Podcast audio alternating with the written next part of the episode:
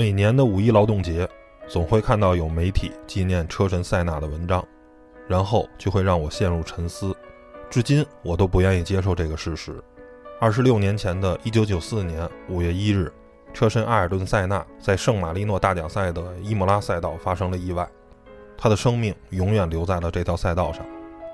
虽然这件事情已经过了这么长的时间，但我们还是感叹这一切来得太突然。这一天，除了是劳动节。也成为了全球车迷纪念他的日子。本期节目，我们就来回忆一下车神短短十年的 F1 赛车生涯。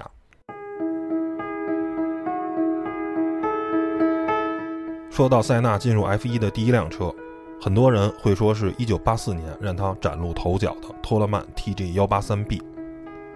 但其实，在一九八三年的七月，二十三岁的塞纳就参加了威廉姆斯车队在多宁顿公园的测试。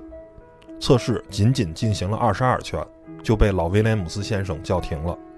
这当然不是因为塞纳的技术糟糕，而是他实在太强了。在第十一圈的时候，圈速就已经和威廉姆斯正式车手张纳森·帕尔默相差无几。二十二圈之后，就已经差不多比帕尔默要快一秒。整个测试结束时，他的圈速是全场最快的，甚至超过了1982年的世界冠军罗斯伯格。第一次驾驶 F1 赛车能有这样的成绩，让老威廉姆斯先生目瞪口呆。然而，在八十年代，还没有一个大车队签一个菜鸟车手的先例。老威廉姆斯先生当然也没有这个魄力。好在他利用个人的人脉关系，把塞纳介绍去了托勒曼车队。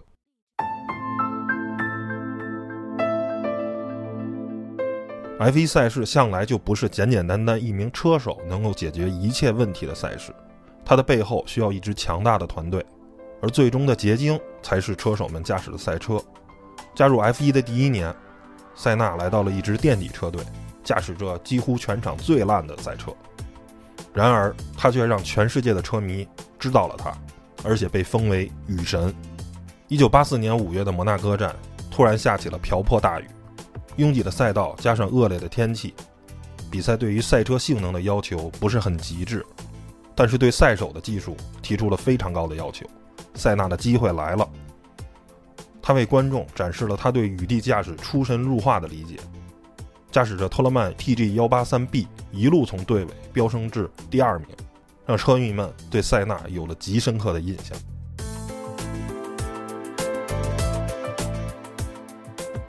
有了在托勒曼车队的惊艳表现，不再是菜鸟的塞纳也收到了莲花车队的邀请。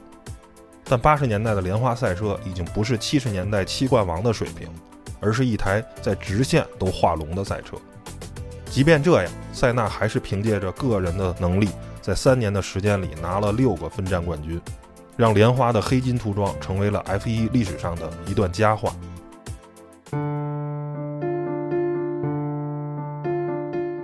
迈凯伦成就了车神，塞纳也成就了迈凯伦最伟大的时代。塞纳的三个世界冠军都是在迈凯伦取得的，他驾驶的迈凯伦 MP4 赛车也是当时世界上最好的赛车。1988年全年十六站大奖赛中，MP4 赛车共取得了十五个杆位，十次最快圈速和总计一千零三十一圈中的一千零三圈领跑，并获得了十五次分站赛冠军。最终，塞纳个人也获得了八次分站赛冠军和车手的总冠军。而迈凯伦车队也顺理成章地成为了年度车队总冠军，比第二名的法拉利车队积分多出了三倍。如果 MP4 杠四说自己是 F1 历史上第二伟大的赛车，我觉得没人敢说是第一。如果塞纳说自己是 F1 历史上第二伟大的车手，同样没人敢贸然称王。在摩纳哥站的一条短赛道，开着同样的车。塞纳在排位赛比已是两届世界冠军的队友普罗斯特快1.4秒，这让后者目瞪口呆地说道：“这不可能，我已经推到了人类的极限。”然而一战成神的塞纳却说：“我突然发现，我不再是有意识的开车，整条赛道对我来说就是一条隧道。”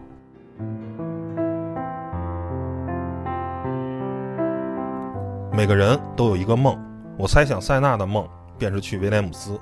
早在1983年试车时，他就放弃了迈凯伦领队的邀请，求着老威廉姆斯先生让他开一场。十年后，他终于加盟了这里。然而，梦想却变成了梦魇。威廉姆斯赛车之前采用的主动悬挂、牵引力控制、ABS 等黑科技，通通被 F1 组委会禁止。FW16B 已然成为了垃圾赛车，赛车也出现了前两站连续退赛的惨况。然而，塞纳依然用两个杆位告诉世人，他是世界上最快的。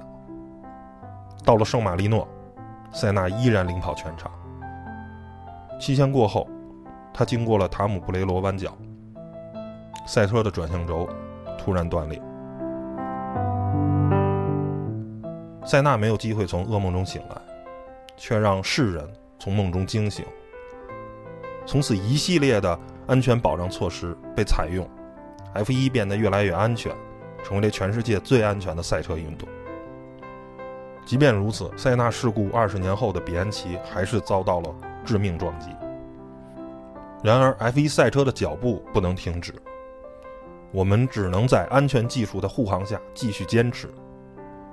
就如塞纳所言：“我希望完整的活着，有激情的活着，而不是残缺的活着，被空虚折磨的活着。”如果赛车让死亡降临，那么我宁愿它突如其来。